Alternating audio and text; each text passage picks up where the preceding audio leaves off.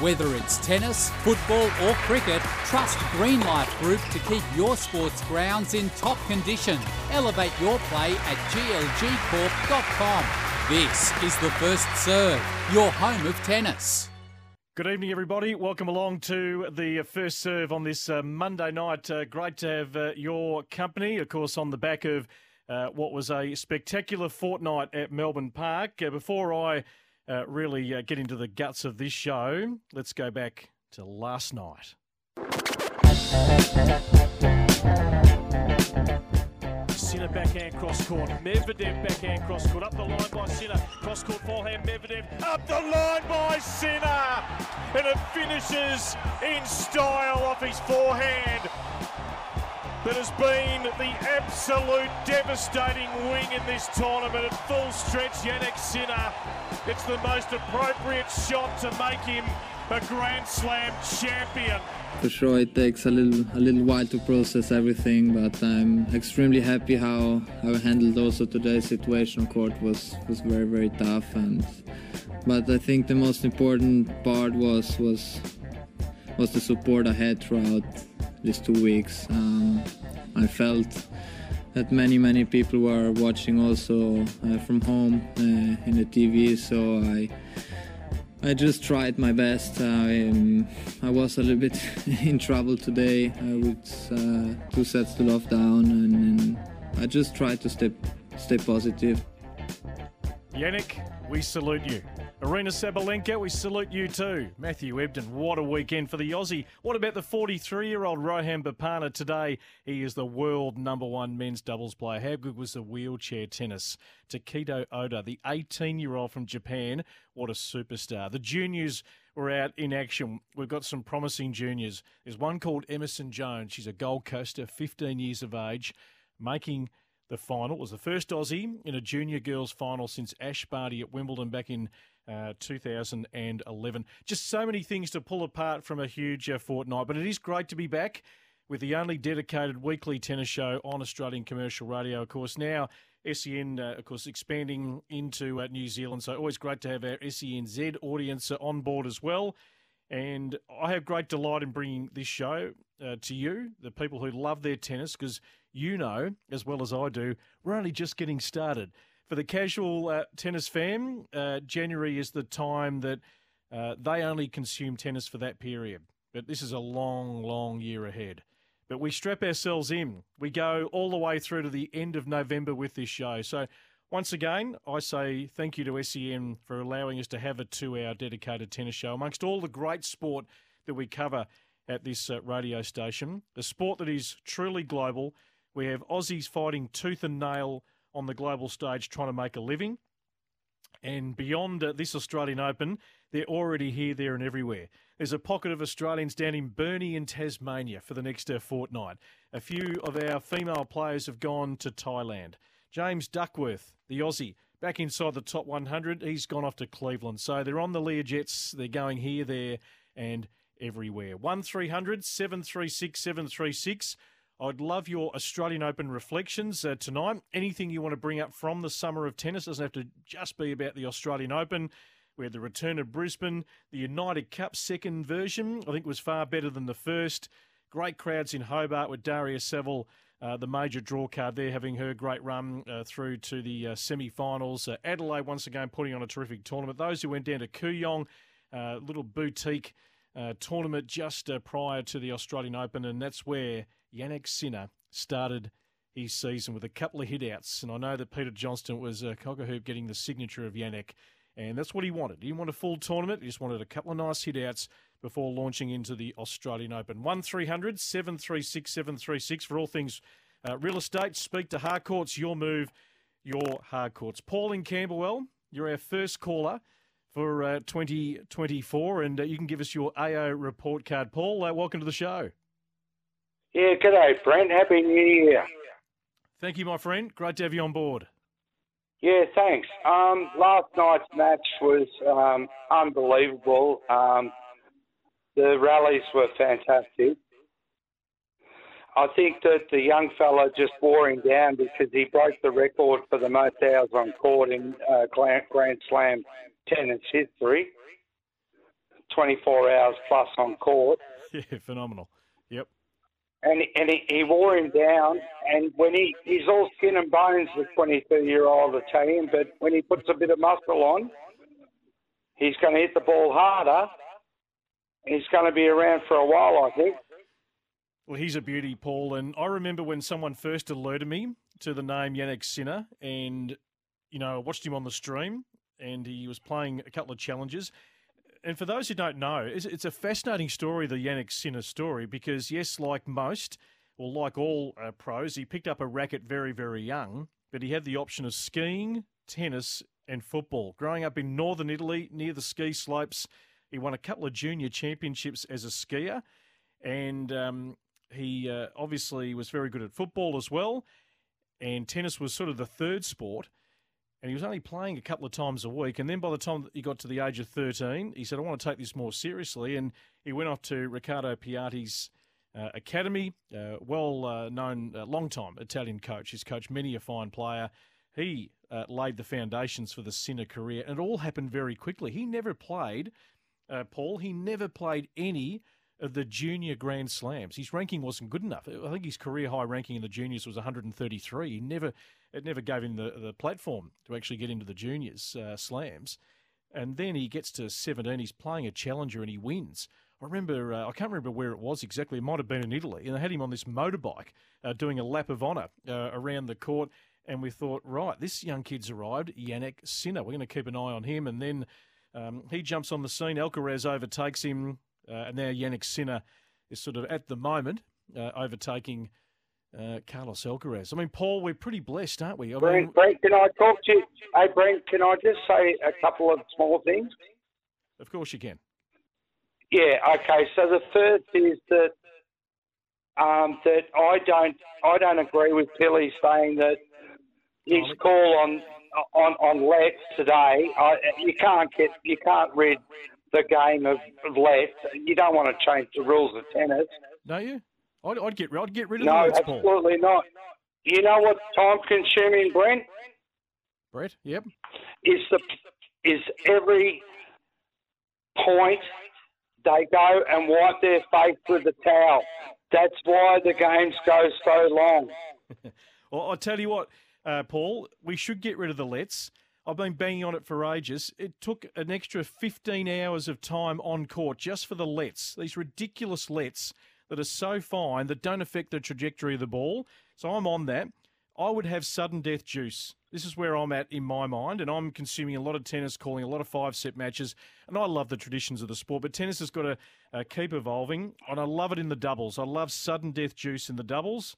Uh, no drink after playing one game. So we've warmed up, we play one game, and they go to chair for a drink. Play on. The serve clock. What about the towel? The serve clock needs to get quicker, and I need to hit the button and let's get on with it. It takes uh, far too long.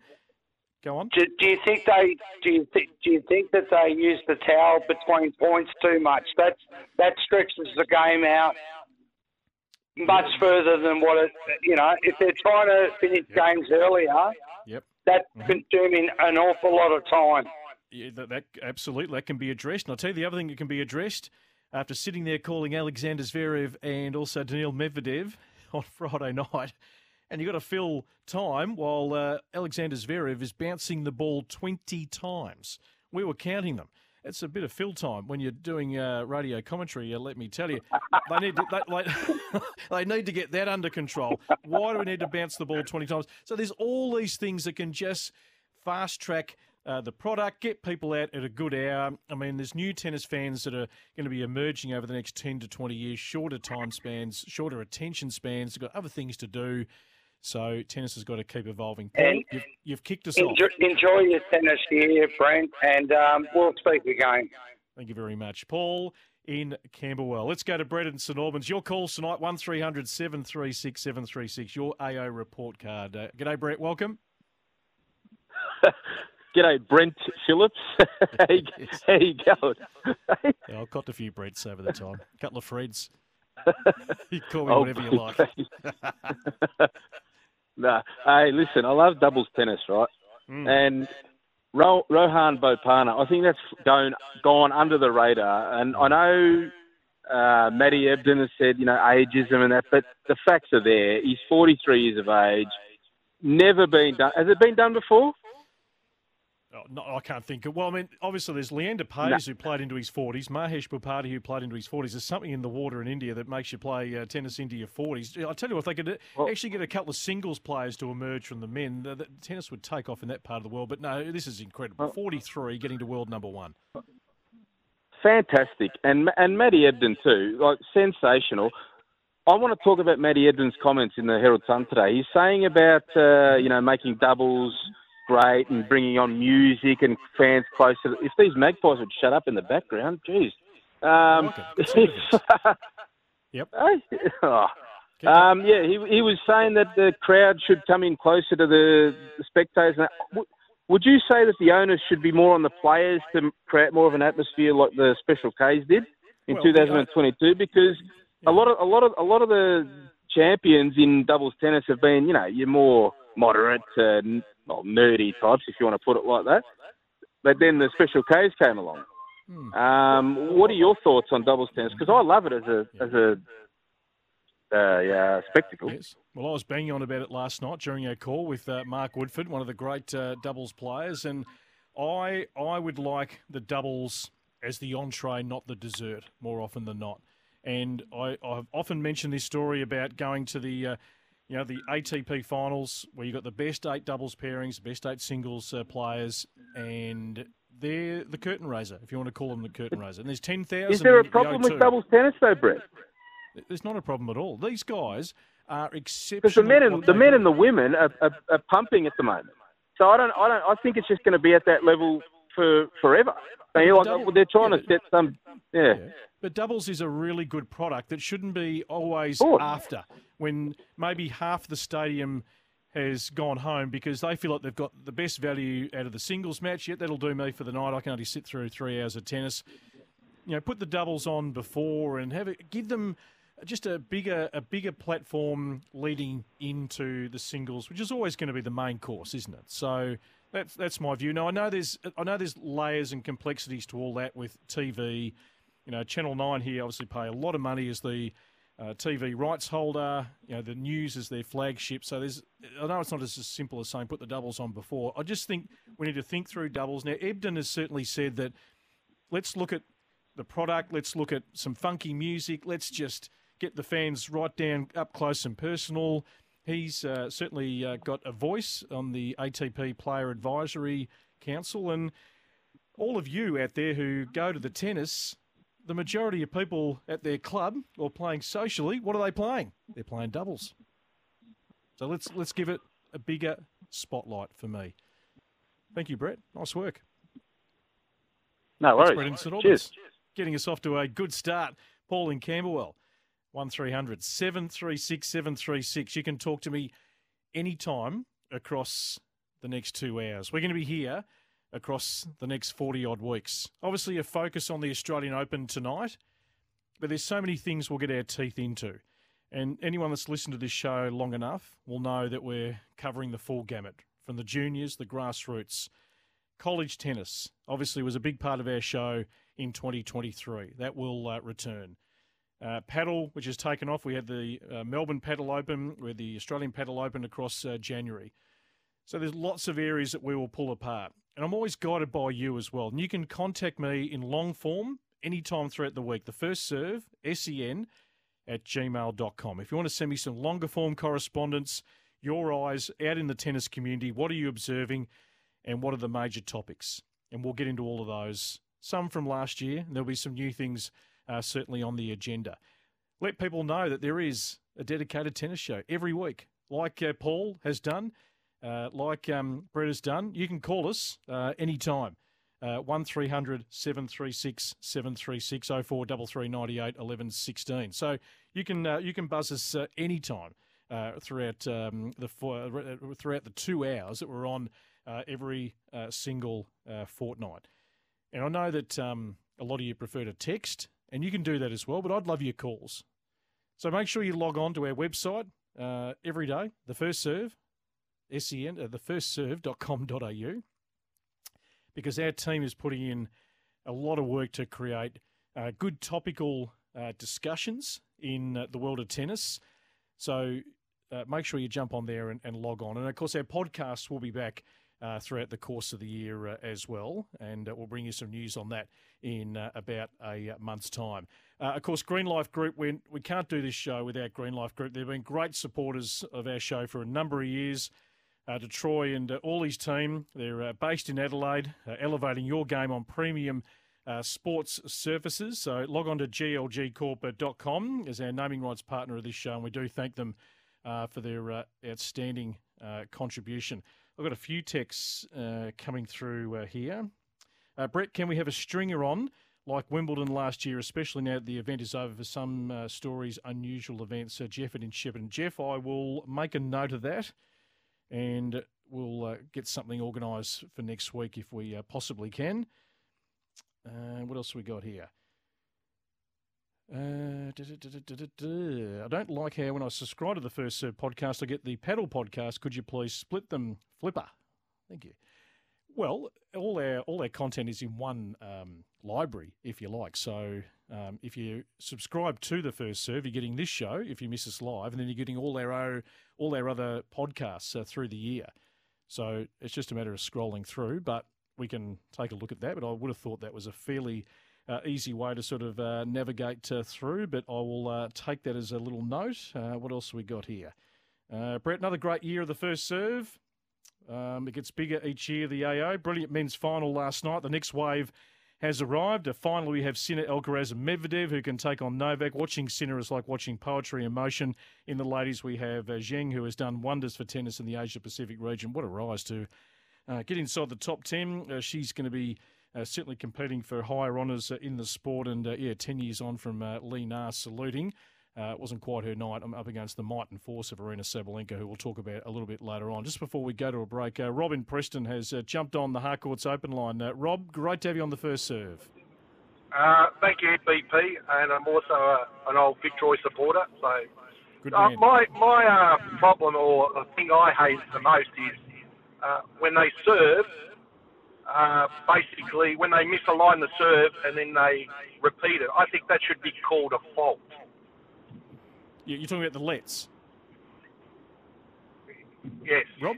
Sorry. Yes. Yeah, yeah sorry. No, no. Uh, when, when, when they serve and they throw it up and they mis, misalign okay. the throw and then they've got to repeat it. Yeah. Sorry. Yeah, yeah, that's a fair point. Yeah, there's a few false. I think that should be a fault. Yeah, there's a, few false alarms. Um, look, there, there's just so many, so many things that can just be tidied up from a time perspective, and uh, the serve clock, uh, time off court, obviously that's been uh, tightened up. Also, I, I, still think we have too long a delays where we're, you know, sitting there at the end of a set and the, you know, it's eight minutes between the last ball being hit and the next ball being hit. That's just too long. I mean, you've got fans sitting there who are paying to watch, um, you know, entertainment, not watching uh, the court vacant uh, for that period of time. I mean, obviously they understand that, you know, tennis at the top level is pretty grueling, and you played a couple of, you know, huge sets uh, in in tough conditions that uh, the players have got to go off and change and. And all that, I think people are certainly understanding of that. But yeah, no doubt everything can just be uh, tightened up uh, considerably. We'll get a quick breakaway. Uh, plenty of your texts, your calls. Happy to talk to you uh, for the first edition of the first serve uh, back for uh, 2024. We'll also hear a bit of Jannik Sinner, Daniil Medvedev, Aryna Sabalenka, uh, of course, Qinwen Zheng. Uh, we'll hear from Matthew Ebden and Rohan Bopanna, and also we're going to hear a bit of Darren Cahill tonight with Simone Vagnozzi, the Italian coach who should not be forgotten. All the spotlight has certainly been on Darren Cahill. The first serve, we're up and running for 2024. Whether it's tennis, football, or cricket, trust Green Life Group to keep your sports grounds in top condition. Elevate your play at glgcorp.com. This is the First Serve, your home of tennis. Whether it's tennis, football, or cricket, trust Green Life Group to keep your sports grounds in top condition. Elevate your play at glgcorp.com. This is the first serve, your home of tennis. Indeed, it is. Brett Phillips uh, in the chair. Always great to talk uh, the world of tennis uh, with you right across uh, the uh, SEN network, whatever frequency you're tuning into uh, tonight. You might be mobile on the SEN app. If you haven't download, downloaded that, that is a must to have in your pocket, Bluetooth into your car. You can carry us anywhere. You might be in the gym tonight, headphones in. Uh, you might be uh, down at your local uh, tennis club. Tell us how you're hitting on a, on a Monday night. And you can contribute to this program. The, the platform is there for you. Uh, 1300 736 736. Obviously, a, a, focus on the AO uh, tonight, but this uh, show is free for you to express any tennis thought, be it grassroots, uh, be it uh, the uh, the community tennis that uh, operates right across Australia at that that tier down, um, and obviously the pro circuit and all the other aspects of tennis that we certainly cover at uh, the first serve with all their podcasts as well, uh, whether it's wheelchair tennis, uh, paddle, um, uh, the junior space we'll really uh, get into as we uh, go through the course of the year. Anthony and Moonee Ponds, great to have you on the show, Anthony. Yeah, g'day, Brett. thanks for having us. Pleasure. Um, yeah, Brett, I just wanted to I suppose, express a view. The, the, Australian Open was fantastic, of course, successful again, except, except for the prices to attend, which are which are pretty expensive, uh, other than ground passes. But um, but yeah, your, your, suggestions about speeding things up, um, I, I, reckon the let call is a good one. I, I agree with you, yep. but I probably take a little bit of exception to the juice option that you talked about about playing okay. one point juices. Yep. Uh, yeah, I mean, look, I'm just a social tennis player, a comp tennis player, but I reckon one point juice it just brings too much fluke or luck in, into the game. You know, mm. the feature of tennis is winning by 2 mm. and um, you know, uh, juice advantage, juice advantage. You've got to you've got to win the game by winning two points in a row, mm. and and I just reckon that your suggestion to do that, like they do in the mixed doubles, it, it does bring you an element of luck and trickery into it, which I don't know. I don't think we want at the top level of Grand Slam tennis. Yeah, no, I absolutely take your view. Uh, yeah, no, I take your view on it, Anthony. I mean, it's not one that I'm uh, like adamant that has to be in, but I love it. I actually love the concept of it. I love the cutthroat nature of sudden death juice. Here we go. Right, it's all all on the line. Let's uh, let's play the point. point, and we've seen it. Yeah, obviously in the doubles. Um, it's for me. It's not you know. It's not the end of the world if they don't bring it in. But you know, in just thinking of all the ways we can just speed up the game a little bit uh, I, I, would love it to be, yep, righto, here we go. It's come down to this rather than going uh, back and forth. But uh, yeah, I respect the traditions of the sport as well, absolutely. But yeah, there's uh, there's lots of things uh, in tennis. Um, we could go through probably about 50 items in tennis that just could be tidied up a little. No doubt about the time clock and whatnot you say. Um, I, I, agree with that. You know, like I think players now milk that 25 seconds that they get. You know, they, they pretty much, um, mm. that's probably extended it, I reckon now they're having that clock there.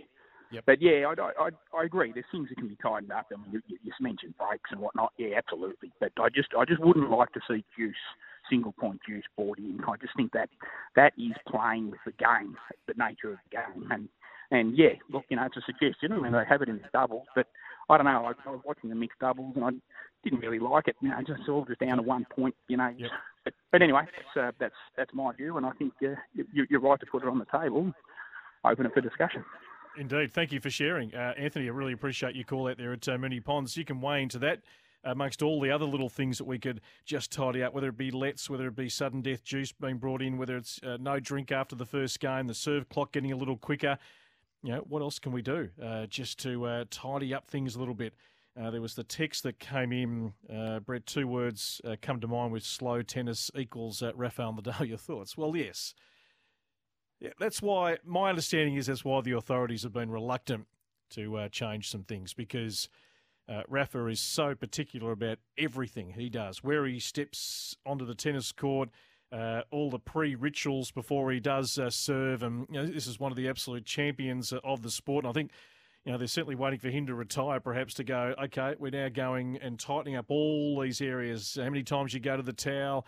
Um, you know, the serve clock, uh, making sure that you actually are in your service motion at 25 seconds. You're not going two or three or four seconds over, which uh, some players do, and it should be like a you know buzzer, an automatic uh, penalty, which would add a bit of uh, theatre, uh, no doubt, uh, to the whole thing. BP walking the dog, listening to you from the shores of Cronulla. Stew, half your luck on a Monday night sounds magnificent. Plenty on the temper text. Uh, Nadal will serve when he's ready to serve. Frustrated me for years. Mark and Karen Downs.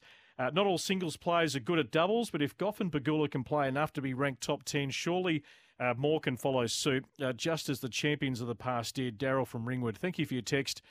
Uh, Daryl. I mean, they are the exception, aren't they? Uh, Coco and and Jess Pegula. I mean, a lot of players just won't even contemplate it these days uh, with how physically taxing uh, singles tennis is at the pro level. Uh, but regardless, um, there's some great doubles pairings in the men's and the women's. I mean, look at yesterday. Hsieh Su-wei, 38 years of age, and Elise Mertens win a great doubles match. And here's Hsieh. She had 20 uh, months off and was just pottering around the garden. Came back, and she's won the French. She's won Wimbledon in the last 12 months and won the Australian Open. And she plays this incredible brand of tennis that I would love more bums on seats to watch up close and personal. So, where you position the doubles and the scheduling, I know it's not straightforward and easy, but I think it should be an important topic of discussion amongst uh, the governing bodies that run this sport. Uh, Daniel says it's only early in her career, but do you think Sabalenka is Serena 2.0? Yeah, hard to totally forecast where Aryna's going to go, but I did say it a few times, Daniel, on uh, SEN today that she is the one of that top bunch at the moment who could get on a bit of a tear. And you know, she could, not uh, you know, become the queen of Melbourne Park uh, down the track. I mean, she loves a hard court. She'll always have great memories of playing in Melbourne as Novak, you know, won one, two, three, and a built to 10 uh, you come back to a place uh, such as Melbourne Park with just great memories, a great vibe, and a feeling. Uh, so Sabalenka has shown she can play on all surfaces. I mean, she coughed up the French semi-final, likewise Wimbledon uh, last year. So she can certainly play on the clay and the grass, and you know she could be the one that starts to separate herself. We know Iga's won three, now Sabalenka's won a couple, Rybakina has won one, Coco's won one. So they're the four at the moment that I'm probably the most um, uh, fascinated about. Evening, Brett. Is uh, this the start of a new era in tennis with the new young tennis stars? And where does Novak, uh, where does Nick Kyrgios sit within this new group now? Cheers, uh, Andrew. Well, uh, certainly the new era in tennis. I think the Sinner win over Djokovic is a bit of a, a, a change. We talk about that, you know, the throwaway line changing of the guard, and a lot of people have said to me, "Well, where has this real change of the guard uh, been, apart from Alcaraz winning a couple of majors?" But, you know, Novak being beaten at the Australian Open for the first time in a hell of a long time is definitely a changing of the guard to not have him uh, in the final. So now Sinner's won one, Alcaraz has won a couple. Medvedev's going to stay around the pointy end, but it hasn't had obviously the impact on clay and grass that he would like. Um, and then there'll be, you know, the emergence of some other players who are hovering, who are, you know, capable, but whether they can have the consistency and really shine. Uh, well, Holger Rune went out early here. Would expect him to have um, a pretty good year and rebound from his early exit at the Australian Open. But the reality is, I mean, Novak's a year older this year. He'll be another year older next year, and they're going to be they're going to become tougher to win. It's as simple as that. I mean, you know, Father Time catches up with everyone. So I think the new guys are absolutely uh, Daniel uh, ready to strike. Nick Kyrgios, look, I've said it before. I mean, does anyone seriously think he's going to come back? I don't think he's coming back. I said this on SEN Breakfast. It might have been in December. I, I think he's quite happy doing what he's doing, and I, I I can't see him sliding back in and having any great impact. I think even the time he's been out, the physicality has gone to a whole new level. Now, no one serves better than Nick Kyrgios, right? So he can stand and deliver from the service line and over 200 Ks and just get through service games. But if your movements you know, not the best and it's not elite, then you're just going to be found out. So I just don't know where Kyrgios fits into the picture, and I don't know whether he really desperately wants to come back. Uh, there's plenty of others coming through. BP, what a great result for tennis. Sinner is a star, and another great win by Aryna. Uh, what a great few weeks. I know you won't read this out. Well, I am. But outstanding broadcasting by yourself. I didn't actually mean to read that out. Uh, Aaron at Airport West, you are one of the great uh, first serve uh, listeners. It is good fun to do the tennis. I've got to say, you know, I do footy here and you do it for six months, you get into a rhythm with footy calling. I come back to the, the bunker at Rod Laver Arena every year and think, right, I've got to get into tennis mode. And what does the SEN listener want to hear? Because you're trying to find 10 different ways to say the same thing because I think I'd go insane calling backhand, forehand, backhand, forehand constantly. And we've got rallies these days that are going 30, 40 shots and that can be uh, pretty taxing. But hopefully we entertain you. And you know, I, I have the company of someone like Mark Woodford for a couple of weeks, who is a staunch Carlton supporter, Mark. He does not, we discussed this on air last night, he does not miss a match. He either watches it live, gets up at 2 a.m., and he lives in the desert in California, or he's travelling around the globe, uh, you know, the Grand Slams or wearing his ITF hat, or he's catching up on um, on the stream uh, the next morning. And yeah, he loves his footy as much as anyone, so we tried to weave a bit into that last night. But uh, hopefully you uh, did enjoy the coverage. And uh, Aaron at Airport West says, "Oh, and a free tennis day due to Gala Tennis Club, February 11." Uh, check out the socials there for Doutta Galla Tennis Club on uh, on their socials for all the uh, details. And yeah, I've, I've, been promising Aaron I'm going to get out there, so please remind me. A quick break here on the first serve. We are off and running for 2024. I'm loving all your correspondence tonight. I'll get through as many on the Tempur text that I can. And I'd love your calls 1300 736 736 as we talk the world of tennis. Whether it's tennis, football, or cricket, trust Greenlife Group to keep your sports grounds in top condition. Elevate your play at glgcorp.com. This is the first serve, your home of tennis. Whether it's tennis, football, or cricket, trust Greenlife Group to keep your sports grounds in top condition. Elevate your play at glgcorp.com. This is the first serve, your home of tennis. Friend Eddie Olick uh, doing the VOs for the first serve uh, this year. Thank you, uh, Ed. Uh, great to be back. Uh, Brett Phillips uh, with you Monday night. I'm in the SEN studios here. Got the man off to my right who's doing a bit of vacuuming. Uh, Jason's uh, looking after me uh, behind the scenes, doing a, a beautiful job. And uh, we are here every Monday night live to talk the world of tennis. You can set the agenda and put anything you like on the tennis menu. 1300 736 736 on the Harcourts open line or on the Tempur text 0433 98 11 16. Mark in Quakers Hill up in Sydney. Mark, you're one of our regular callers. Always great to have you on the show. Thank you very much, BP. Happy New Year to you and the crew. Uh, thank you. You too. Thank you. Yeah, well, it's funny. I turned uh, 52 in about a week, February 3rd, Saturday next week. So uh, pretty close to a happy new year and a birthday for me. So nice, that's all right. Nice. Not far behind you. Beautiful. No, uh, age is just a number anyway. I mean, all exactly. you've got to do is look at someone like uh, Martina Navratilova with how long she had her career. Yeah. Yeah, and and players and, players are playing longer, Mark, and why not? I mean, you know, Rohan is pocketing a million bucks a year at 43. I mean, uh, keep rolling, right. and he just needs a you know a few massages to get him through the season. He'll be fine. That's right, and him and his Aussie partner won last night. Brilliant. Yeah, and uh, the main reason I was calling tonight was I reckon. Uh, well, first of all, I want to say thank you to you and the SEN crew because you did a sterling job with the Australian Open as usual, and always made for good, entertaining listening.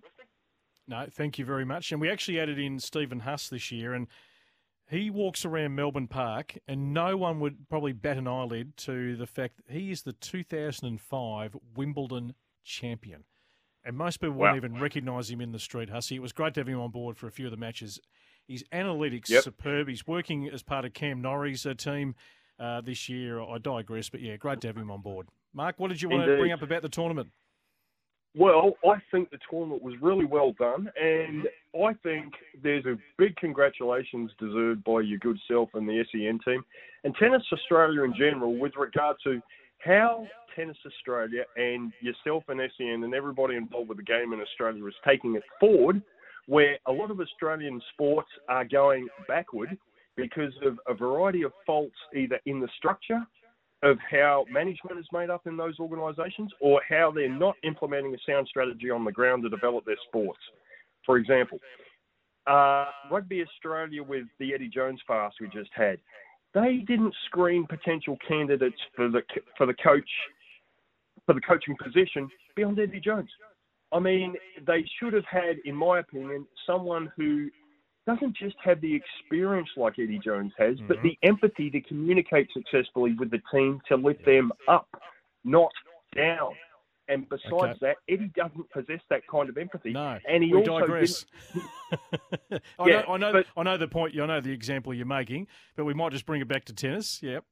Yep. And to with regard to uh, tennis, Yep. I believe right across the board, Tennis Australia has great sound strategies with regard to implementing experienced people, be it management in tennis or ex players, in key management positions to know what the game needs to take it forward. They also have sound strategies with regard to developing potential of future young players on the ground. And a lot of other uh, sporting codes within Australia don't have that. I mean, rugby union, for example, they don't have sound talent development programs on the ground. And okay. if you want the proof of that, you, have just got to look at the Rugby World Cup with how quickly we were mm. bundled out. Mm. So what I would say, Mark, I, I absolutely take your points. I, I, like sort of you know putting tennis in the general sporting discussion of where tennis sits. Yep. Now, obviously, there's the month of January where it's all about the Australian Open, but for the other 11 months, it's all about tennis uh, here in Australia. Now, anyone that's listened to this show long enough knows that we have banged on uh, quite a bit, debated, had uh, guests in from Tennis Australia, and we have guests on the other side of the fence who are the players, the coaches, the volunteers, the administrators, those who live and breathe uh, the sport. And like any governing body, uh, we have you know a, a pretty much a twenty four seven radio station here where footy dominates the airwaves and the AFL cop it left, right, and centre. So yep. Tennis Australia get their whack at times. Uh, I did sit down with a key TA official at the back end of uh, last week, and over the next month, I'm going to try and get into TA and uh, and just understand a few things from my perspective. It is easy to whack uh, the governing body, which a lot of people do who are involved in uh, the grassroots and community uh, tennis. And there'll be those really good people that work at Tennis Australia who would say we're doing a, a pretty good job for where we are uh, geographically on the on the tennis stage of trying to produce uh, some players. I mean, I haven't got time to go into all of that tonight, and that'll be uh, something we'll continue to uh, talk about and discuss the things that Tennis Australia is doing well, and then the things that Tennis Australia certainly can improve as the governing body. So I think there's sort of two schools of thought. But as this show has always done, we will give the appropriate platform to all stakeholders in the game to discuss, you know, what is the best way forward for tennis in this uh, country. I know it's a long answer, Mark. I know where you're sort of going, and there's a lot of that that is uh, correct. They put on a magnificent event, and the, the Australian Open will make more money this year than it's ever made. Now, my understanding yep. is that uh, some of that money will go into the continued redevelopment of Melbourne Park. Now, anyone that walks in there knows that Kia Arena's been added, the refurb to Rod Laver, the centrepiece building, which was uh, now houses the, the media. Uh, but to the right, the Western Courts, as it's referred to. So, Court 3, Court 2 need a big yep. upgrade. And I discussed this with one of the TA officials, and that is on the cards and those other outside courts, which will really complete the venue because we've got, now got 90,000, 80,000 people coming through the gates. Now, show Court 3 and 2, a lot of the Aussies are going out there, and the crowds this year were struggling to get a seat on those courts, and they probably need to bump the capacity up of those courts. There you go, Mark. There's a lot to discuss yep. in tennis. Indeed. Bottom line, I think TA is doing a great job with everything they're faced with. In, and I think a lot of other sporting codes in Australia could learn from that and pull their socks up to get to the same quality level. Good stuff. Good on you, Mark. Uh, thank you for your call, Quakers Hill up in Sydney. One of our regulars, 0433 11 16 on the text, 1300 736 three six on the Harcourts Open line. Uh, Brett, why did Alex uh, move out of the top ten rankings after making uh, the fourth round? So. Uh, Brett, the simple explanation is yes, uh, come the start of the Australian Open, he'd reached uh, the top 10, but he made fourth round last year, so you're defending those points. And then Taylor Fritz, who's taken Alex's position back inside the top 10, obviously went on to make the quarterfinals, where he uh, went down to uh, Novak Djokovic. So he's elevated himself courtesy of uh, more points, and uh, he was only defending Taylor uh, second round points last year when he lost to Alexei Popyrin. So de Minaur slips out for the moment to 11. Uh, Taylor's back in at nine in the world. Uh, Tsitsipas dropped to three spots, not making the final, so he was defending some points. So Hubie Hurkacz had a, a terrific tournament, made the quarters against Medvedev. He jumps up to eight. Holger Rune at uh, seven. Even though he went out early, he uh, does um, actually go up a spot. Sometimes you can actually go up even though you don't perform so well because it depends on what other players are actually doing uh, around you and what points they're uh, defending. So that's the explanation of Alex. But you know, certainly um, we think if he can consolidate between, I would say. Eight and ten in the rankings this year. That's the pass mark because that would get him to the tour finals in Turin uh, later in the year, which has got to be the goal now for Alex, and certainly the goal to be making at least quarters of the slams. I know he's certainly raising his own uh, expectations. Uh, quick break. Uh, we'll come back with a little final stanza of our first hour. We're going to hear from, uh, in the second hour, some of the, the great uh, winners across the weekend. You're listening to the first serve. Whether it's tennis, football, or cricket, trust Greenlife Group to keep your sports grounds in top condition. Elevate your play at glgcorp.com. This is the first serve, your home of tennis.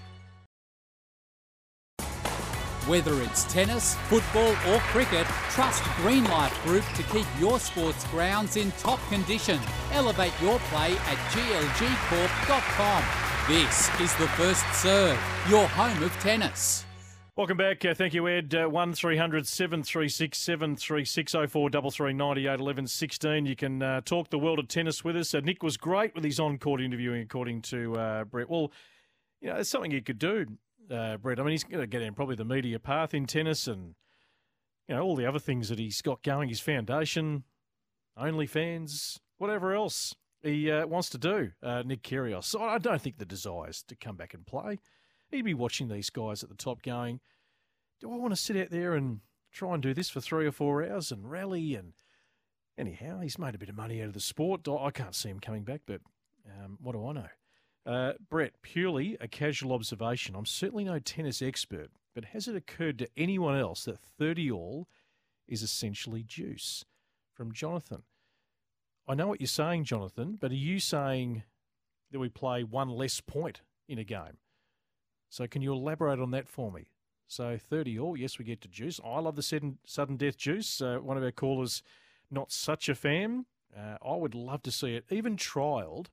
If we're not going to bring it into the slams, I'd love to see it trialled at maybe that ATP 500 level. Let's maybe start somewhere uh, and and trial it. Maybe for 2025, uh, perhaps. A lot going on in 2025. The calendar is going to be fascinating with the ATP and the WTA, uh, with what's going to happen with the, the, Saudi Arabian interest in tennis and where uh, their place is going to be on the calendar. Obviously, a lot of discussion around a Masters 1000.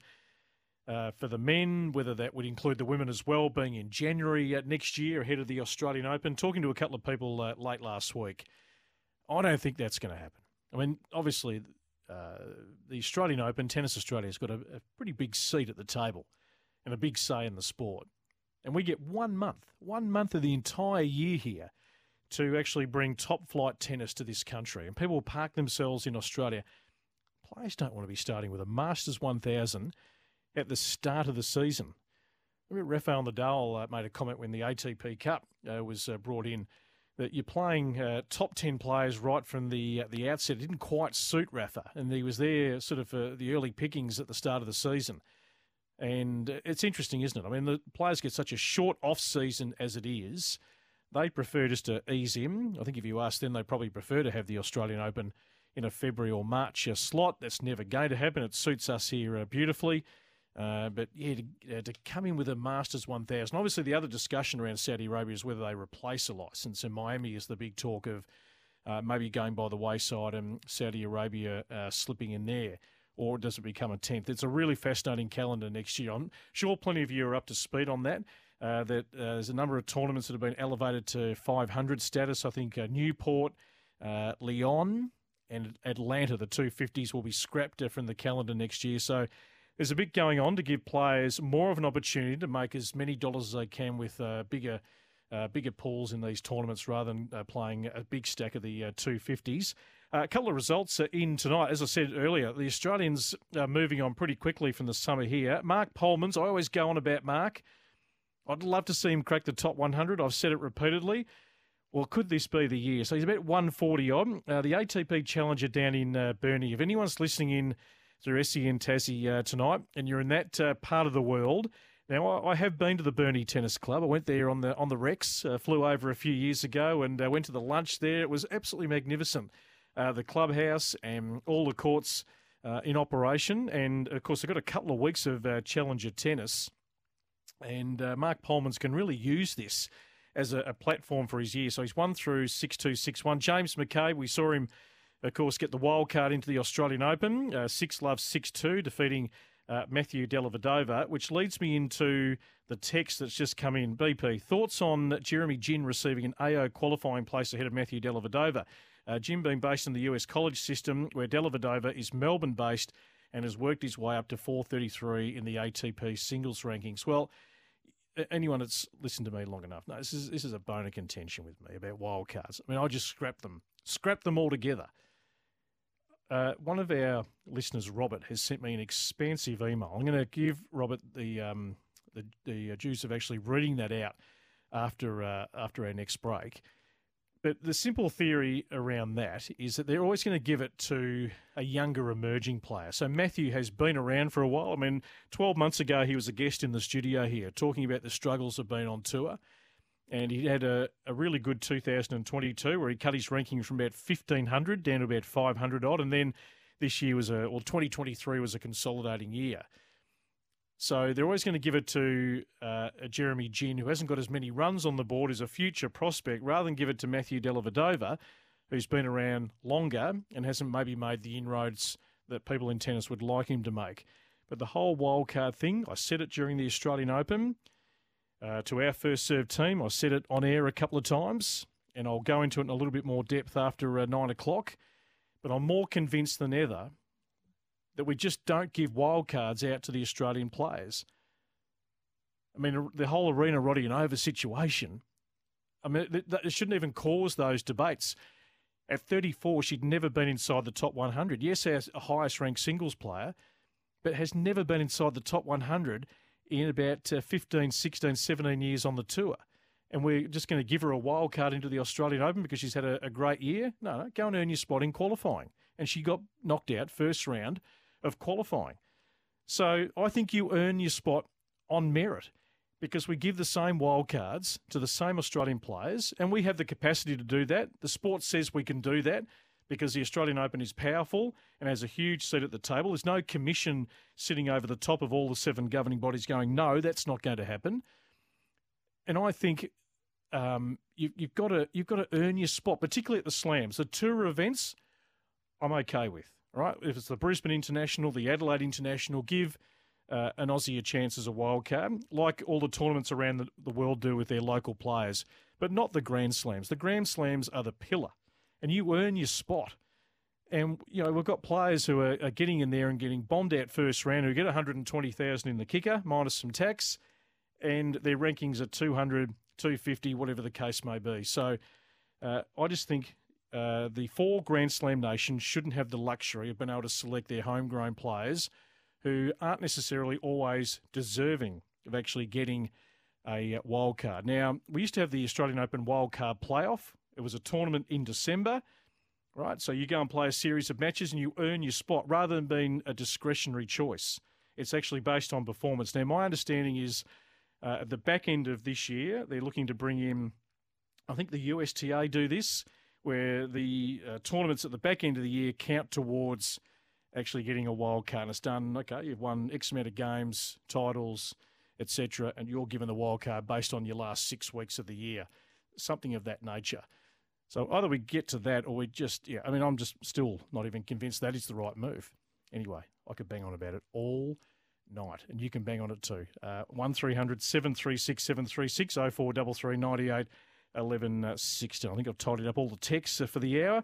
Robert, I'm going to get to your expansive email after uh, 9 o'clock because you've given a fair AO report card. Stick around all the way through to 10 o'clock. The first serve is your home of tennis. Whether it's tennis, football, or cricket, trust Greenlife Group to keep your sports grounds in top condition. Elevate your play at glgcorp.com. This is the first serve, your home of tennis. Whether it's tennis, football, or cricket, trust Greenlife Group to keep your sports grounds in top condition. Elevate your play at glgcorp.com. This is the first serve, your home of tennis. Welcome back. Our second hour of the first serve on this uh, Monday night, the 29th of uh, January. Uh, back for 2024 in our 16th year, every Monday night at 8 o'clock, unless there's a change of programming, which can happen at SEN depending on that live sport uh, throughout the year. And we'll always keep you updated if there's a, a change there, if we slip into a Tuesday or we uh, maybe go a little earlier or a little later. Um, all the details will always be at our website. That's our home, uh, where you can just log on all year. Thefirstserve.com.au, uh, our team. I should acknowledge our team of riders who did a great job across the last fortnight. Connor Joyce, uh, Roddy Reynolds, Todd Schooler, Sean O'Hearn, uh, Christian Monaghan all did a, a great job. Uh, Duncan Sy our socials. Uh, doing some uh, great uh, content, and I know the guys uh, worked pretty hard around the clock with a few late nights. So Uh, log on to the first serve, all our podcasts are stored there. If you miss our show on a Monday night, uh, everything is there to go back and listen to when it does uh, suit you, knowing that Monday night can be pretty busy for some of you in tennis or just attending to family duties. But wherever you are, uh, make sure you interact with our show if you're listening to us live. You can do that via the Harcourts open line, 1300 736 736, as quite a few callers have done tonight. Or you can jump on the uh, 40 Winks uh, Tempur text 0433 98 11 16. As I said uh, last hour, the great support of uh, Green Life Group on board for another year, elevating your game on premium uh, sports surfaces. Uh, GLGcorp.com is where you can log on to. I mentioned the results with Mark Polmans, James McCabe getting through the uh, ATP Challenger in Burnie today in the first round. Uh, Ajla Tomljanovic, just in the last uh, couple of hours, playing the WTA 250 Thailand Open, has been bundled out by Dal Galfi of the Hungary a qualifier. 6 3 6 loves. Not a great start for uh, Ajla post the Australian summer, but it's going to take a little bit of time for her to get into the season. Uh, hampered by not playing um, uh, much tennis last year and hasn't played a lot, obviously, in uh, in January. So we need to probably just look at that over the next uh, couple of months as she tries to uh, recover her uh, ranking. Now, I did want to read uh, this out, and Robert has gone to great lengths to send me an email, which you can do anytime. The first serve, sen at gmail.com, if you want to send through some longer form correspondence through the year. Hi, Brett. Another Aussie summer of tennis is over. Big crowds, record amounts of five setters late nights and great matches. What were the Aussie highlights for me? Singles, Alex de Minaur's uh, leading wins in the United Cup over Djokovic and Zverev and cracking the top 10. Uh, great that Alex defended his points from last year's AO, but a shame his serve deserted him in his fourth round match against Rublev. Very true. Hopefully he'll crack the top 10 again. Currently sitting at 11, which we touched on a little earlier. Uh, Storm Hunter making it through qualifying into the third round of the AO uh, main draw. And I said, you know, during the two weeks, uh, Rob, it's an interesting year for Storm. I mean, today she's lost her number one doubles spot. She's down to three, um, obviously with Elise Mertens and Hsieh Su-wei uh, winning the title. But at 129 in singles, so she jumped about 50 spots qualifying and getting through to the third round.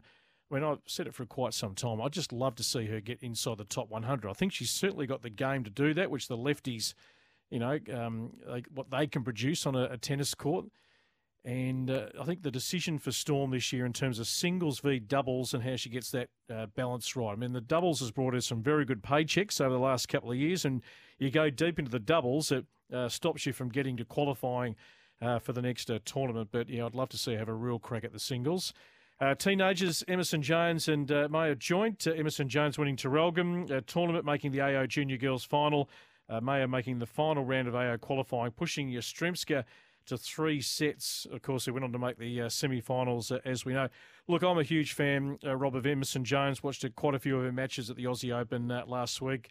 Her uh, older brother, uh, Hayden, they've both been guests on this show. They come from a great sporting family based up on the Gold Coast, and Emerson has got the same sort of look in the eye as a Taylor Preston, who Actually, yesterday I mentioned that uh, WTA 250 in Thailand, uh, Taylor uh, qualifying for the main draw, so 199 live in the rankings at the uh, age of uh, 18. And here's Emerson, three years younger, who's already got a WTA ranking and uh, certainly emerging. So, yeah, one to uh, continue to uh, track uh, very closely. doubles highlights for Rob. Ebden and Bopanna winning the men's doubles. Australian Open social media celebrated the fact that Bopanna is 43 years of age, the oldest Grand Slam winner and the oldest player to hold a number one doubles ranking. It's a good story, Rob, isn't it? It's a, it is a good story. And more players are going to uh, keep playing uh, as as long as they possibly can. I mean, it's still good to have, you know, even Wawrinka going around singles. I know Andy Murray's uh, looking probably a little shot at the moment. Fascinating year for Murray and what he decides to do. But you are the CEO of the business and you can keep playing until you tap yourself on the shoulder. AO wildcard allocation. It's a pity that Tennis Australia couldn't recognise and reward their own players regardless of age. Arina Rodionova at 34, I think won 78 matches, correct, uh, last year.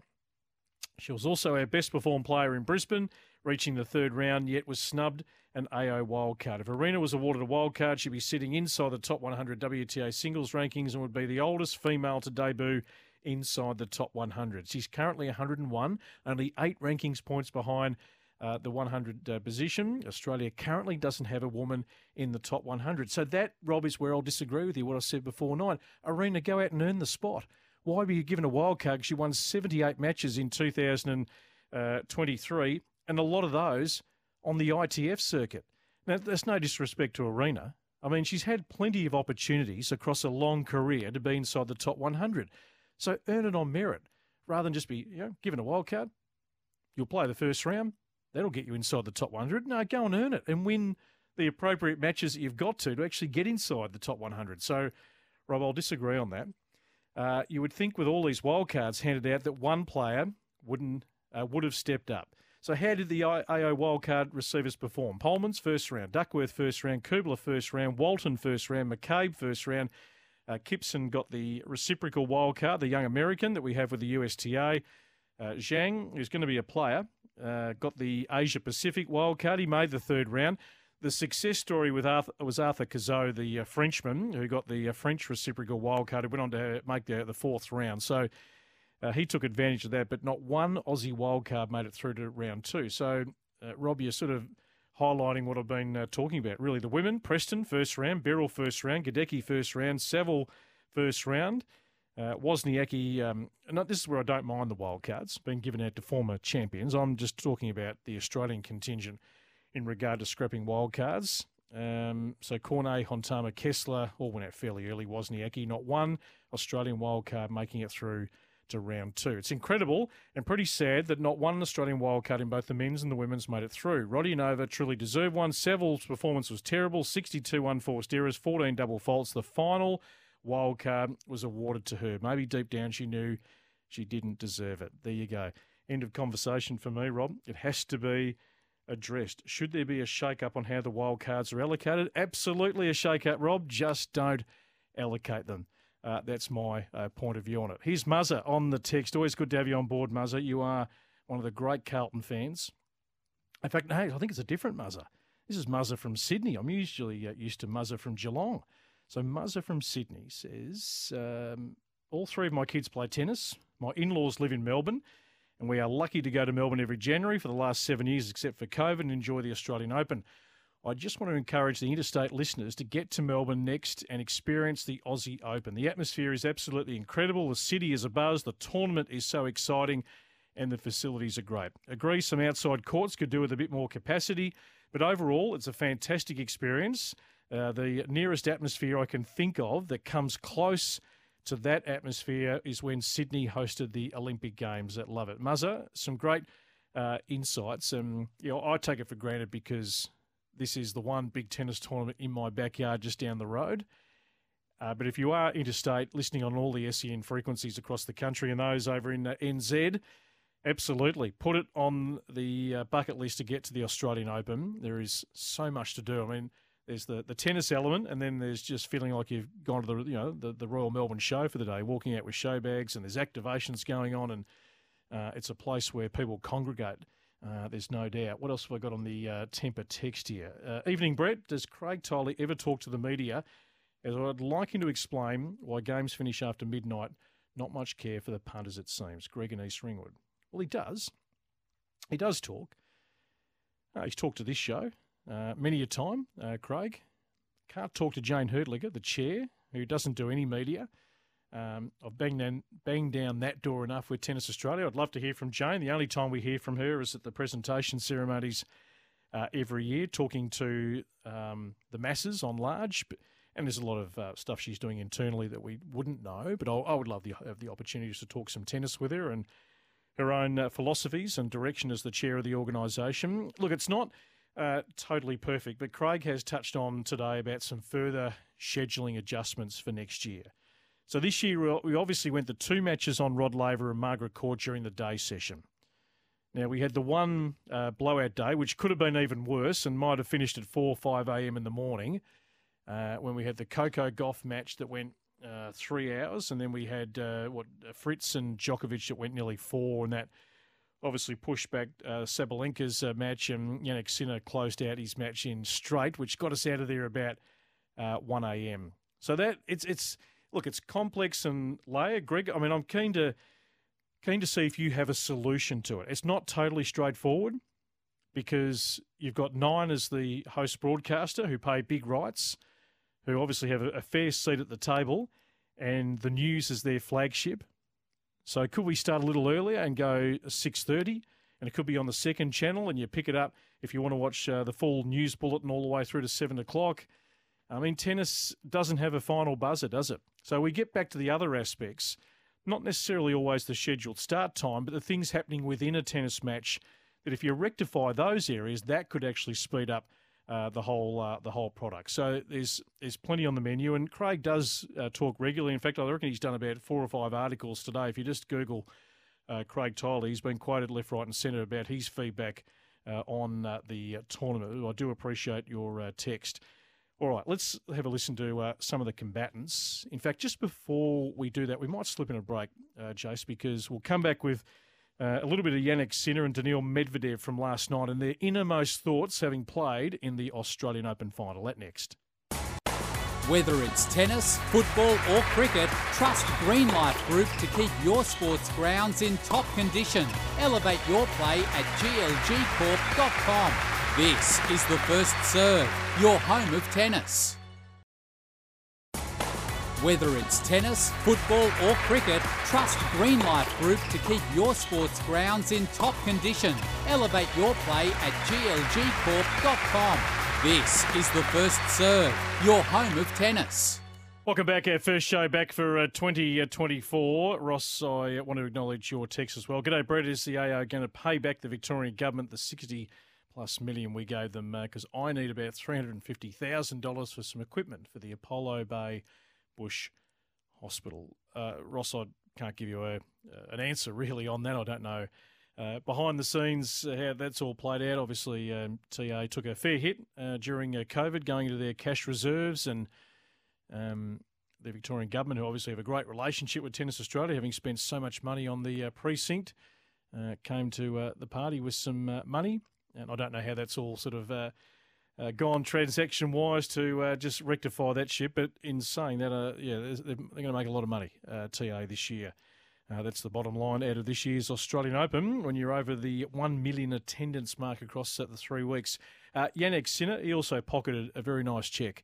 Uh, across the last fortnight, just over $3 million. The Australian Open singles champion, the 22 year old from northern Italy, uh, let's have a listen to his thoughts as he addressed the media after that titanic five set struggle last night extremely happy how how I handled also today's situation on court was was very very tough and but I think the most important part was was the support I had throughout these two weeks. I felt that many many people were watching also uh, from home uh, in the TV so I I just tried my best. A little bit over one hour so I I just tried to stay positive, trying to stick into the game plan which I had to adjust a little bit. Uh, Daniil is uh, is an incredible player and. Um, he has showed this also today again, an incredible fighter. He has been so many hours on court, and obviously sorry for, for him today, but uh, for sure he will he will lift some more Grand Slam trophies. I was expecting something different from his sides. I had this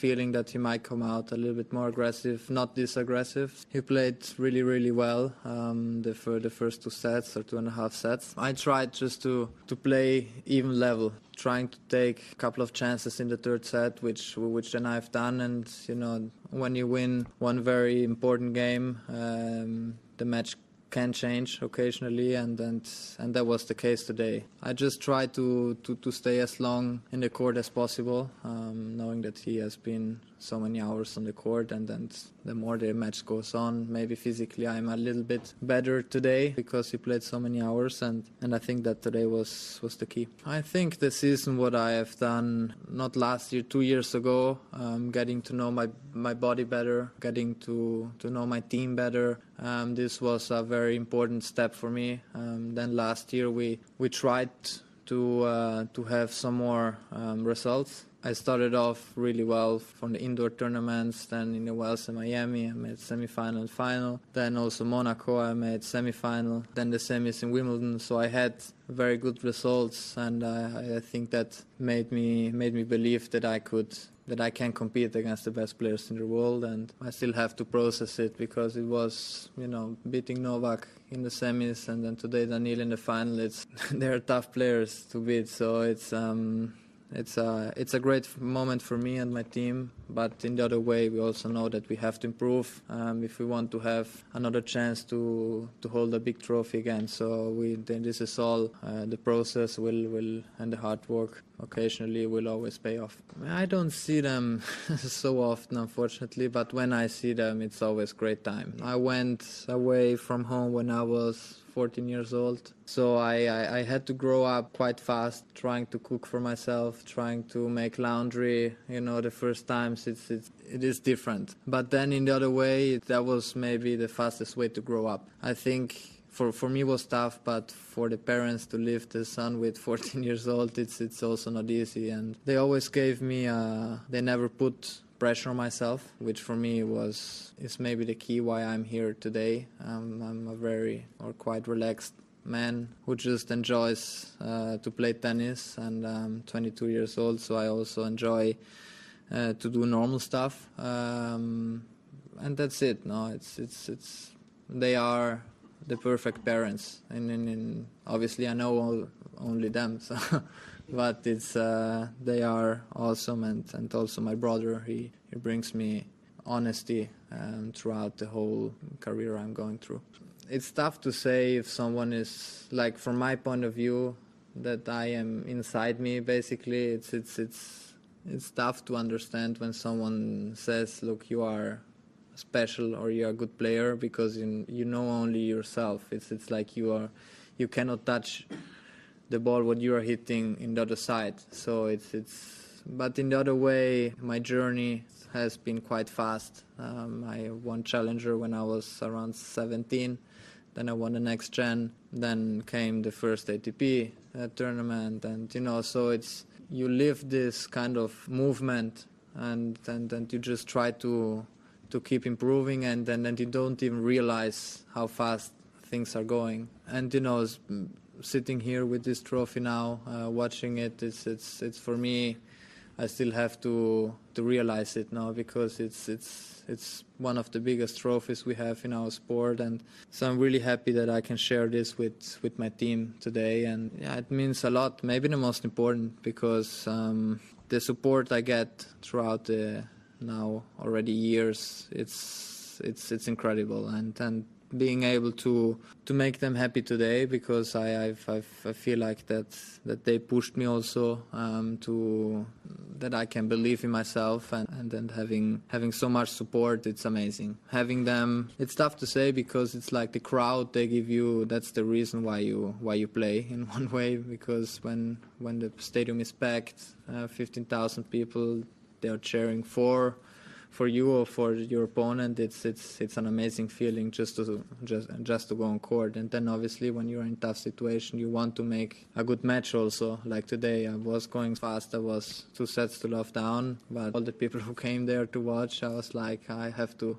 I have to uh, at least trying to make it a match somehow, and, and, and that was today's case. Yeah, there there is always pressure, but the pressure is something good. You have to take it in a in a good way. It's a it's a privilege, no, um, because there are not so many players who who have this kind of pressure. But in the other way, when when you have pressure, it's always uh, okay. He he believes that I can really do it. So yes, I like to to dance in the in the pressure storm. I, I don't I don't know how to how to tell. Like I me personally, I like it because that's where most of the time I, I bring out my best tennis, and I'm also quite relaxed in in, in this occasion because you I always try to to enjoy on on the court, and and so I think pressure is is a privilege to be honest. When I got the break on on on, on the fourth set I started to feel like okay, I can I can do it because the one break in the third set um, from five four, I, I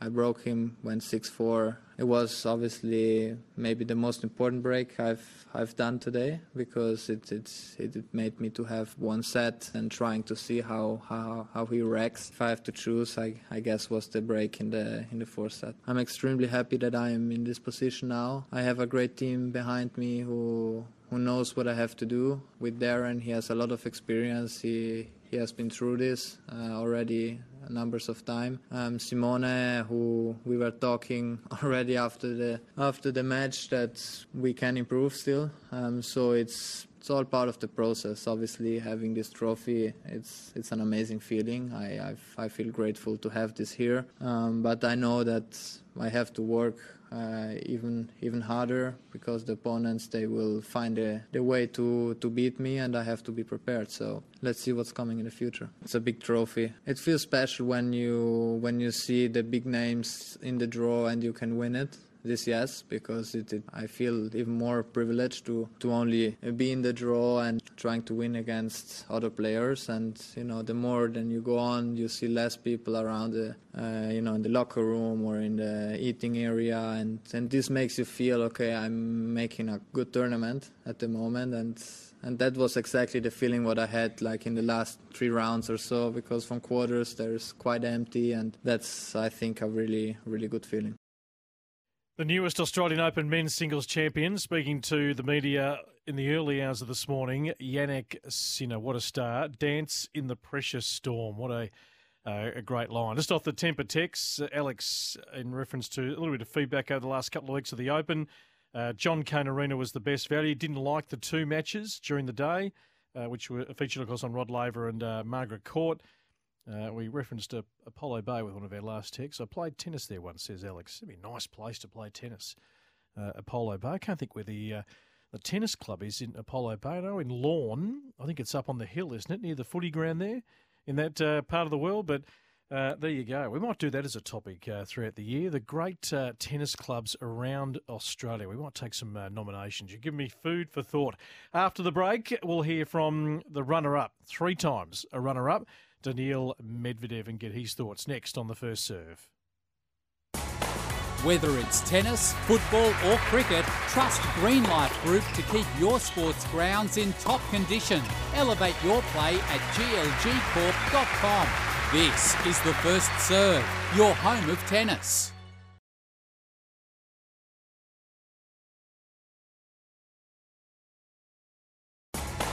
Whether it's tennis, football, or cricket, trust Greenlife Group to keep your sports grounds in top condition. Elevate your play at glgcorp.com. This is the first serve, your home of tennis. Brett Phillips with you on this uh, Monday night. The firstserve.com.au is where you can uh, log on to. We're going to be here every Monday night. This is a little shift in programming, but catch us 8 o'clock uh, Eastern for a couple of hours if you miss us live, our shows will be podcasted. Our team of writers doing some great content. We will talk to you right throughout the year. So much to uh, play out. Daniil Medvedev, he was the runner-up to Jannik Sinner, of course. Uh, twice in the space of uh, three years. He has uh, lost a match at the Australian Open in a final, leading two sets to love. let's get the thoughts of one of the, uh, well, the best tacticians in the game. Different feeling, different circumstances, I would say. So now I'm dreaming uh, more than ever. Probably not today, but in general in life. But I would say it's n- not anymore a kid who's dreaming. It's me myself right now, a 27 year old who's dreaming and who's doing everything that is possible for for my future and for my present. And I love it, and that's why I made it to the final. I wanted to win. I was close. Was I really close or not? Tough to say, but was not far. And yeah, the scoreline is similar but I think the match would be a bit different. I didn't think much about Rafa match uh, because I really tried to to leave it behind. So I don't think it had any issues. Otherwise, there would be many, many matches during the seasons where I would lose. And today, again, I didn't didn't feel like uh, suddenly when I was two sets to love up, I stopped playing and kind of, you know, let's say went behind the baseline, started doing like lobs. I didn't really do bad mistakes. I think what happened is he started to play better, a little bit different tactically because I proposed him something different in the beginning of the match, which was very aggressive. I got a little tired physically, but like every other match before,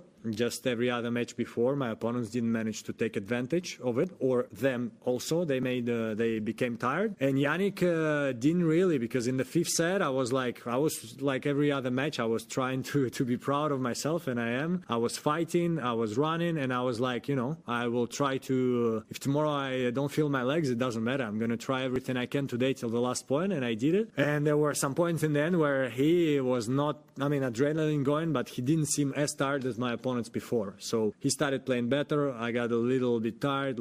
Serve went a little bit worse. So the momentum changed, and I really tried. Uh, in my mind to change it back again because that's what tennis is about. But I didn't manage to do it, and that's why he's a winner and he has a trophy. Tomorrow I'm not ready to do anything. I'm taking a flight, but I, the thing is that I, at least when I take flights, I, I, don't like it. Like for my body, I feel that I don't know what is it, the pressure in the cabin, the position you sit in, or whatever. My body doesn't like it. And tomorrow, the way I'm feeling right now, I think I'm going to be after after the flight, I'm going to be dead for for a week. But uh, five setters are tough for the body. I had, I'm actually, it's crazy. I would say the worst I felt was after Hurkacz match the day after, and after Zverev's match the day after. So yesterday, when I was on practice, I was like, damn, how I'm gonna play the final, how I'm going to move. But we really worked hard with my physio, especially. He made a tremendous job to every time when I stepped on court, I was ready again. And then during the match, every time it was the same story. After two sets, I was, my energy level dropped, uh, was dropping because I didn't have a perfect sleep. I was playing long before. So that's, let's call it my fault because I needed to win easier matches, but sometimes it's tough. So it's not easy for the body, but at least I feel like I have no injuries in the sternum and some blisters, which is unfortunate, which is rare for me, but whatever it's gonna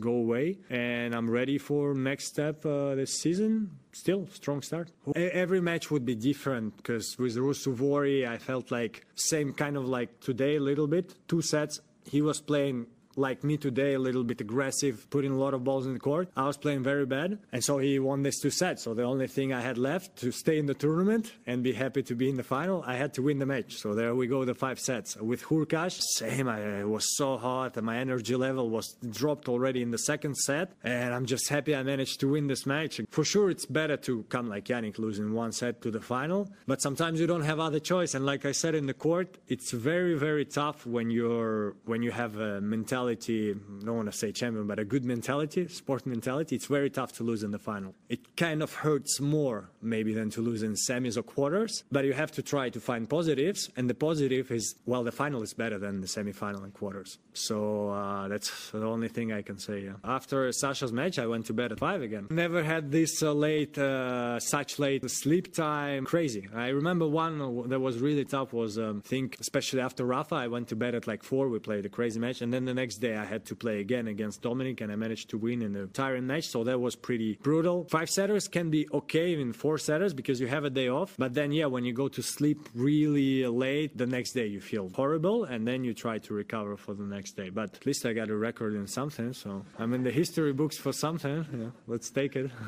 That's in a way the only thing I ask myself: Did I keep this aggression or lost it in the third? Even if I lost it, I would connect it to physical level, which uh, is better than mental level. If you like, I don't know, become scared and try to retain the ball a little. I felt like I, in my mind I was still going full, but the body was a little bit worse. Uh, what made me decided is my physical condition. I knew that I'm not going to be able to because Jannik is right now. He's he can play long rallies. He can stay there. If I would be 100% fresh physically, maybe with my coach we could decide before the match. Look, I'm going to get into these rallies and let's see who is stronger physically. But I knew that uh, today I'm not in this shape So I needed to make uh, the points as short as possible. I knew that there are still going to be long points, but I needed to make points as short as possible, take his time, and it was working well. And to be honest, I think it was working well till then. I still had, uh, what, two break points or one in the fourth set. Uh, he made an ace. I didn't choose the right side. But I think, yeah, that's what I needed to do. So again, I'm uh, proud of what I did. He hits strong. Uh, then we should like average speed. I would think he's top three, top five on tour, maybe top one because he hits very strong. And before he was missing a little bit because it's tough to hit strong, you can miss. Now he doesn't miss much, and that's why he has a Grand Slam, and that's why he has a lot of titles, and that's why he's winning a lot of matches. I personally hope when I play him that sometimes, you know, tennis is an up and down game. Uh, otherwise, you get 24 Grand Slam. but personally hope that next time I play him, he's gonna miss like he did a little in the first two sets, and then last three sets he missed, uh, barely missed, and even last game I'm like, who knows, maybe he can get tight. So went a little bit back. I was like, try my final shot, and then uh, match point, forehand down the line, what, probably 160 kilometers an hour, and the match is over. I think sympathy is always nice. So already, like, I didn't have time to answer, but I really got a lot of friends, you know, some text me out after every match. Some other tennis players, my friends, some of them 200, 300. And they, some of them, I saw already the messages. They were like, I'm proud of you, bro. Uh, like big man hug to you and stuff like this. And you read these messages and that's a nice feeling. That's a nice feeling after a tough loss. Better have uh, three uh, very good friends than 100 just people, you know, that are there when you win and when you, when you lose. They don't really care. I, I follow this uh, advice really well. I really have uh, people in my life. I try to have people around around me that I trust and they can trust me. And some others, I, I, I don't want to be loved by everyone. It's impossible. But I want people that I love that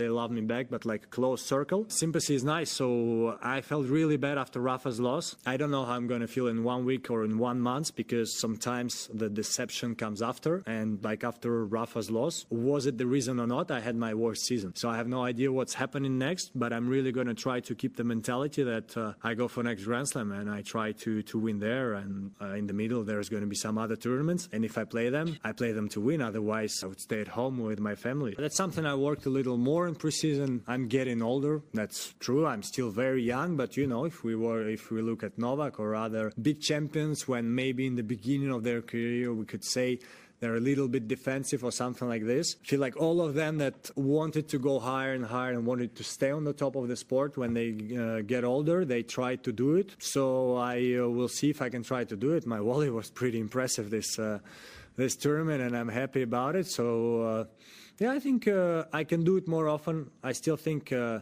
the main core of my game is going to stay, try to put as many balls in the court, uh, make my opponent work. But if physically I'm not feeling well this day, or if tactically I feel like that's the thing, I'm going to try to make it more. Uh, must listen, uh, Daniil Medvedev. He's got the high IQ and. Uh, the way he sort of pulls apart and dissects a match is always fascinating listening. Uh, a couple uh, on the text. Uh, what a legend! Uh, refreshing to hear someone speak so honestly off the off the temper. I mean, he's very authentic, Medvedev. He's a must listen to impress, and he's quirky. All the Russian players have been a little bit quirky, and you know he has his meltdowns, and uh, he's hero one minute, he's villain the next. Uh, BP, why was Novak scheduled for so many day games? Seems weird. Number one, best ever, 10 Australian Open titles. So, as soon as they made the decision, Brett, to play Alex de Minaur on the Sunday night, in his fourth round. They wanted him on uh, a big stage, prime time on Rod Laver. That meant that Novak had to play during the day on Sunday. So uh, Rublev beats de Minaur, what, around about midnight Sunday night. So he, he needs to be given the appropriate time to recover, which meant he went into the night match against Jannik Sinner on uh, Tuesday night. So Djokovic and Fritz have both played during the day on the Sunday. So all about giving the same amount of uh, prep time. And then, obviously, as a result of winning uh, that quarter final on the, the first day of the quarters, meant that he wasn't playing till Friday. So he got a good break till Friday, but he would play in the first of the semi finals. Uh, because uh, Sinner uh, played his uh, quarter final on the Wednesday night. So he's given through till Friday night. So all about just the appropriate breaks for the players. Um, it's just the way it worked. I mean, and you can't blame the uh, Tennis Australia for wanting to put and the scheduling committee for wanting to put de Minaur uh, into a, a prime time slot on that uh, Sunday night. Uh, loved uh, watching Marta Kostyuk. So proud she made her, her best Grand Slam result, making the quarterfinals. If she was on the other draw with Zheng, I feel Marta could have progressed further. Hope you can interview her. She's very knowledgeable. Uh, Alex, I like her. And uh, I'll never forget Marta bursting onto the scene as a 15 year old, making the third round of the AO a few years ago. I think it was the year after she won the juniors. And she's up to 28 now in the career rankings. Uh, very uh, proud, like Diana Yastremska and Lena Svitolina of their country at Ukraine. And they're carrying a lot, not just their own hopes, but they're carrying um, a, a, bigger load on their shoulders doing it for their country, which is obviously in the uh, news for uh, the wrong reasons going through uh, so much. So, yeah, I've got a little asterisk, uh, Alex, next to Marta Kostyuk because I think she's capable of certainly going a lot higher uh, inside the uh, top 20. We'll take our last break and we'll come back and wrap up the show here on SEN. Whether it's tennis, football, or cricket, trust Greenlife Group to keep your sports grounds in top condition. Elevate your play at glgcorp.com. This is the First Serve, your home of tennis. Whether it's tennis, football, or cricket, trust Greenlife Group to keep your sports grounds in top condition. Elevate your play at glgcorp.com. This is the First Serve, your home of tennis. Yeah, Greenlife Group certainly elevating your game on premium sports uh, services. Log on glgcorp.com, uh, 1300 736 736. I can see Greg from Strathbogie, Jace, uh, ringing in. He's ringing in very late. He's a good man, though, Greg. And Jace is going to run around here and get you in in the nick of time. Although you've just hung up, mate. You've just hung up on us. Gregory, you've got about a minute but uh, I'd get in earlier. We're about to sign off. What is world tennis going to do about all the bouncing of balls before serving? Last night was so much more enjoyable watching uh, when both players got on with it. Yeah, I mentioned that you might not have tuned in at the start of the show, but we talked about a lot of things to quicken up the game from lets to sudden death juice, no drink after the first game, the serve clock a little quicker. Um, yeah, the bouncing of balls. Yeah, it was good last night. I mean, Medvedev doesn't waste any time. That's why we miss Roger, don't we? Roger just got up to the line and let's go. A couple of bounces into the service motion. It is ridiculous. 17 bounces. My goodness me. Greg in Strathbogie. Great to have you on the show, Gregory. I wanted to ask you a very important question. Go on. Will you sleep in tomorrow morning? Yeah, but my definition of a sleep in is about 6 a.m. My body clock, Mate, uh, Greg, my body clock is wired to always get up in the fives. I Mate, I'll tell you one it. thing: we're we're very lucky to have you, and as long as I'm involved in tennis. you're Mr. Tennis. Well done, mate. Hey, how is Strathbogie? How's the club up there going? We're we're so excited. We're we're setting up. You'd be familiar with Linton Squad and also Shell Squad and Maccas, and all the other ones, we're setting up a squad mm. for 13 to 17 year olds, four training sessions a week, free training. Magic. Magic. Yeah, and I've got three. How do people find out more, Greg? How do people find out uh, more? Well, uh, the president of Strathbogie will have it on his site the local paper will advertise. But when Ian Ockleshaw, Don Trigoni, and Ian Barclay coached together, yep. they had the best results ever. Right. And we'll have four coaches as well. Good man. Hey, let's do it again. Um, we can have a longer chat just um, a little earlier with the call, and uh, we'll uh, get you more time. Greg, thank you. Appreciate it. Alex says, let's all fix up the speed. Absolutely. Yeah, let's get rid of the let's, all the bounces. No drink after the first game. Let's keep banging on about it, and I think uh, we'll get a good result in the end. Hey, we're back and uh, off and running. Thank you for all your correspondence uh, tonight. Texts, calls. We'd love that every single week. There's so much to pull apart in the world of tennis, and you have this vehicle to do it on uh, national radio all across Australia and New Zealand on the SEN network. Thank you to Jason looking after me uh, tonight. Thank you to GLG Green Life Group, outstanding. Thefirstserve.com.au. That's your home. Log on. We'll keep you abreast all year with the world of tennis. Whether it's tennis, football, or cricket, trust Green Life Group to keep your sports grounds in top condition. Elevate your play at glgcorp.com. This is the First Serve, your home of tennis.